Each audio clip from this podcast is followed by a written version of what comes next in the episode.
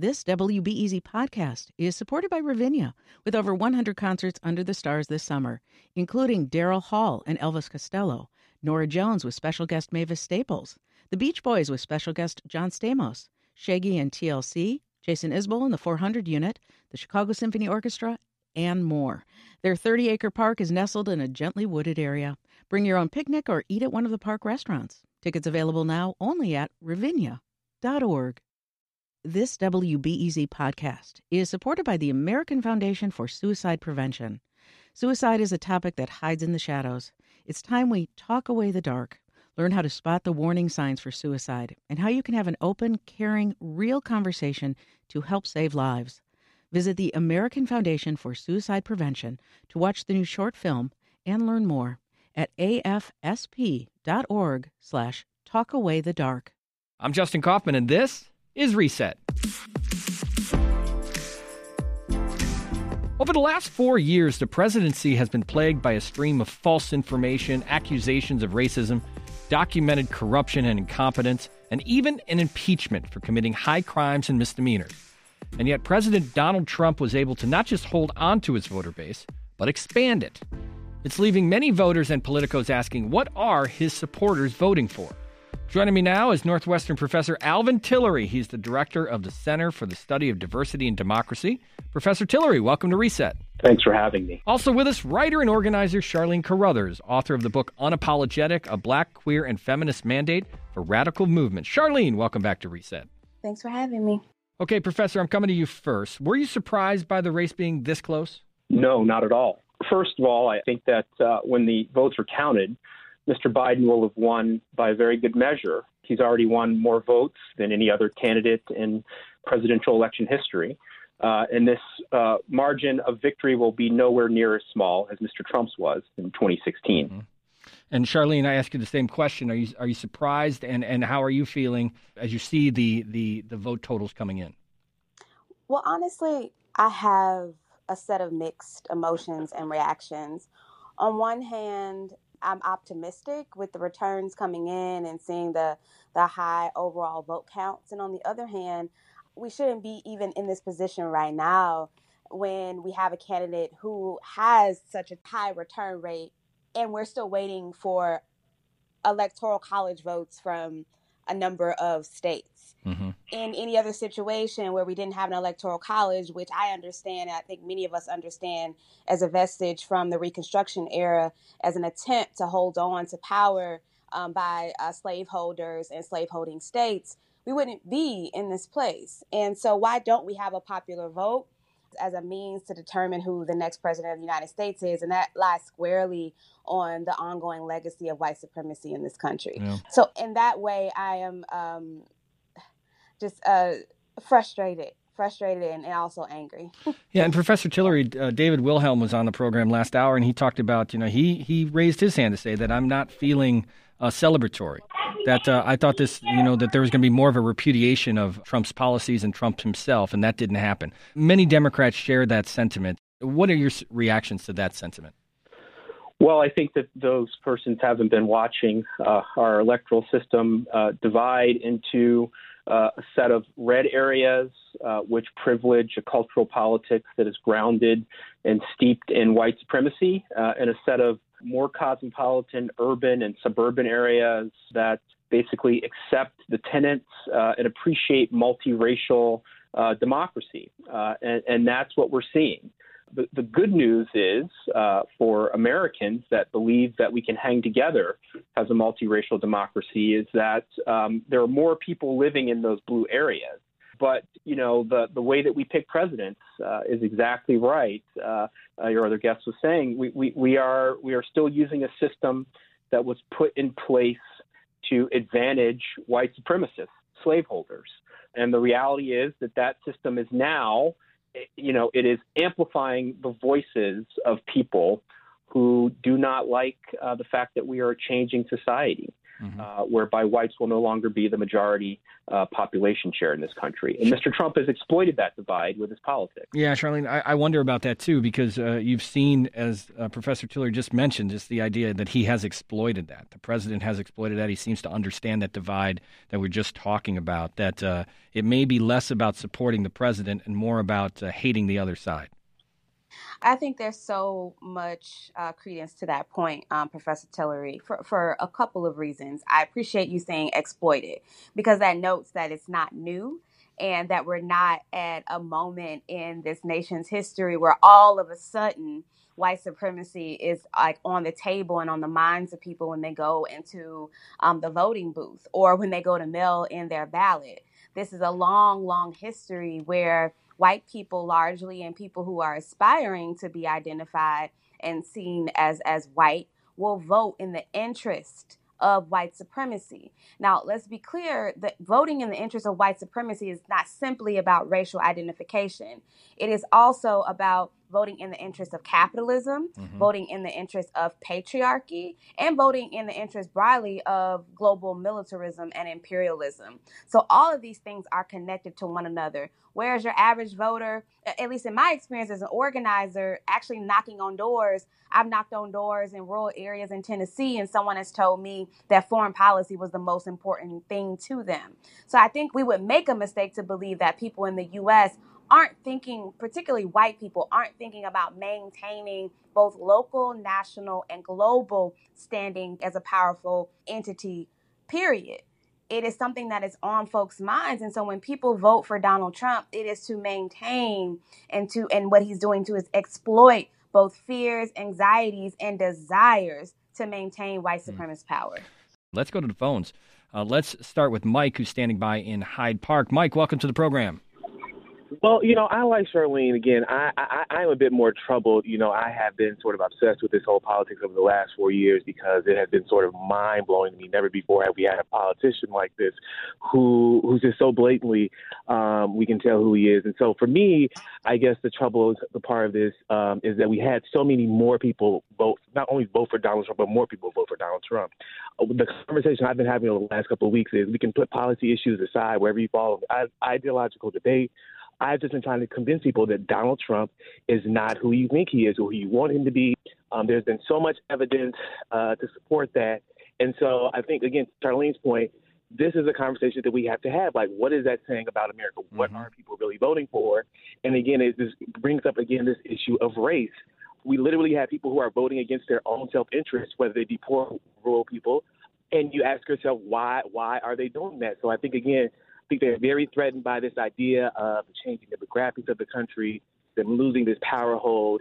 Um, and I was just listening yesterday on MSNBC. One of my favorite people, Eddie Gladstone, said we need to call this by name so that we can we can really start to sort of tackle this conversation because at the end of the day, that is reality. There is no reason.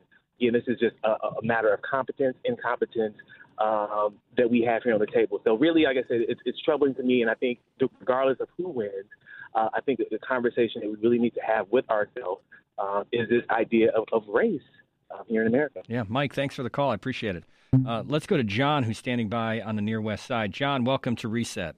Hi. In congruence with what your guests have stated, I think the Democrats have not realized that this is essentially a class war between the college educated and non college educated white America.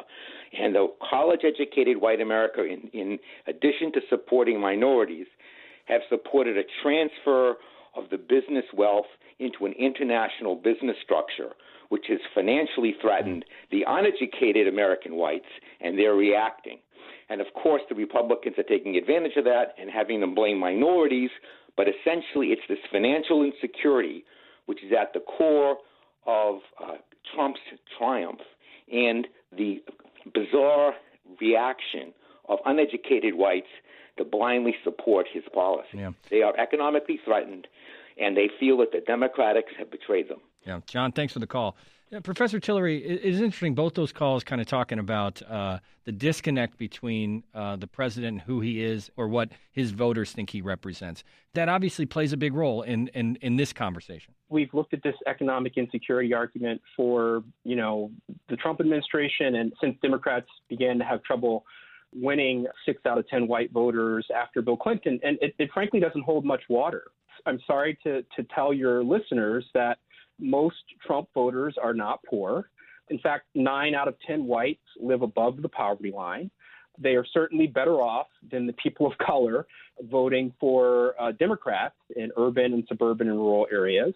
And they tend to be motivated by uh, more emotional and cultural attachments to identity uh, than by mm. economic policies. And so it would be easy to say, oh, you know, let's just dump it all on the uneducated, uh, you know, non-college educated white men. But you know what? Those people are, are, are making pretty good incomes if we look right. at the economic data. So it's more complex than, than just an economic story. But it does come our- back. It does come back in a way, Charlene, to white supremacy. This idea that uh, you can you can try to, to to separate that President Trump is not who they think he is, but they know who he is and what he stands for and what he's what his agenda is as he's pushing forward, not just here in the country but the world. Mm-hmm. We do know, and I think it gives a, it gives us an opportunity to think about what we want to do and how we want to show up in the years to come. Um, as Professor Tillery noted, uh, the white folks voting for Donald Trump and supporting him, because I think it's it's the ones who vote for him, the ones who show up to his rallies, the ones who share social media and so-called news their news or what they believe is news. They're pushing an agenda, mm-hmm. uh, and this agenda is extended to white women. Uh, the exit polls are looking like uh, higher percentages of white women voters turned out and voted for uh, Donald Trump this year than they did in 2016. And so, again, my point about white supremacy being extended to patriarchy, capitalism, um, and militarism and overall imperialism is really important in this moment. So, people who are activists, organizers, people who volunteered, people who made phone calls and texts this year, we have to ask ourselves questions about how do we build campaigns? How do we win on the issues we want to end on? And ultimately, how do we build the kind of society we want to live in where people are actually able to live within their full dignity and not be afraid of uh, violence from the state, be it police or yeah. so-called everyday people. All of these things are important right yeah. now. Let's go to Jeanette, who's in Chatham. Jeanette, welcome to the program. Thank you. I am I'm very delighted with this conversation, and I agree that it is a very complex time that we're in in terms of understanding the tactics and the tools that have been used against uh, not only black folk but uh, but against Americans the tactics that that we must re-examine have to do with the tactics of propaganda that have been used classically by various regimes and all the way back to Hitler. Think about the fact that we have been deluged with media that has miseducated uh, the public, that has mm-hmm. misled them. Think yep. about the fact that the people uh, that understand how an idea gets planted in a, a person to the point where you can't unplant it, hmm. uses tactics like repetition, uses tactics like emotional words, labels that you can't get away from. Well, there's obviously that, and Jeanette, thank you so much for the call. That's that's obviously uh, in the play. Let's let's keep going. I got a ton of calls here. Let's go to Nathan, who's standing by in Naperville. Nathan, welcome to the program. In a country that's 70% white, I want to be clear that the the narrative and the push to discuss racism is going to fall on deaf ears a lot, but I think I have an idea that we can discuss openly that you can really get people to think about. On election night, we had the president of the United States, who has 88 million followers, retweet a piece of information that initially bubbled up from a GOP strategist out of Texas who only has 30,000 followers. That person was retweeted by someone with 500,000 followers and then exponentially retweeted by someone who has 88 million followers in the course of just a few hours. Mm-hmm. The original posting was eventually taken down by the original author, and he admitted, yikes, this was a typo. I should not have done this. He took it down, but it was too late. That information was disseminated at such a speed and put in front of the eyes of the electorate way before it was able to be vetted. So we have to discuss the fact that we are in the middle of an information technology Yep. revolution that puts information in front of the electorate so quickly without being vetted. And we can't underestimate the power of that. And we have to have a real discussion about how these things function and how they influence the electorate because media illiteracy is the most understated threat of our Yep. future. And I think that's something I, I'll take the responses. Nathan, I appreciate it. Thanks for the call. We talked about that yesterday with Sheera Frenkel, just the idea of misinformation and how it plays in this election. Uh, Professor Tillery, as as you hear from people calling in, whether uh, Jeanette and Chatham making great points about misinformation, but also even Nathan talking about just a great example of how that plays out, it does reinforce some of the things that we're talking about in this conversation. It absolutely does. The, the first point of information I'd like to, to give to Nathan, though, is that by 2030 or 2040, we will be a majority minority nation. And so the race conversation and how we can hang together and live together will be important for everyone. It already is important for everyone.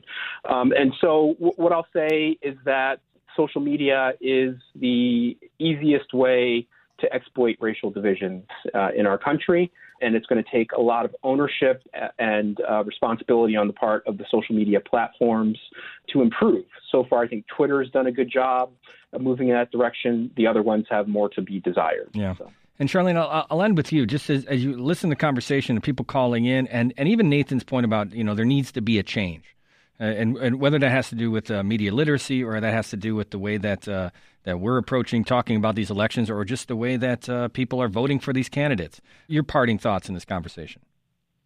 My parting thoughts are that I am deeply optimistic and excited, particularly by the everyday people who are organizing and fighting in states like Florida, Georgia, Arizona, Michigan, and of course, my hometown and my home of Chicago, in the face of being told that the change that we want is not possible, in the face of being told that white supremacy is here to stay, patriarchy, capitalism are all here to stay. And they're still saying no. And we're seeing a number of wins outside of the top of the ticket. And our wins aren't simply what happens in the legislature. It is also it, it, our wins and how we are with each other and then on the land that we live in. So I'm optimistic and I'm actually looking forward to where we go next. That is uh, author and activist Charlene Carruthers, also with us, Northwestern political science professor Alvin Tillery. I want to thank you both for making time today. I appreciate the conversation. Thank you. Thank you. And that's today's reset for the most accurate and up to date information on the election. Tuned into 91.5 WBEZ or stream us at WBEZ.org. I'm Justin Kaufmann. Thanks for listening. We'll catch you right back here tomorrow.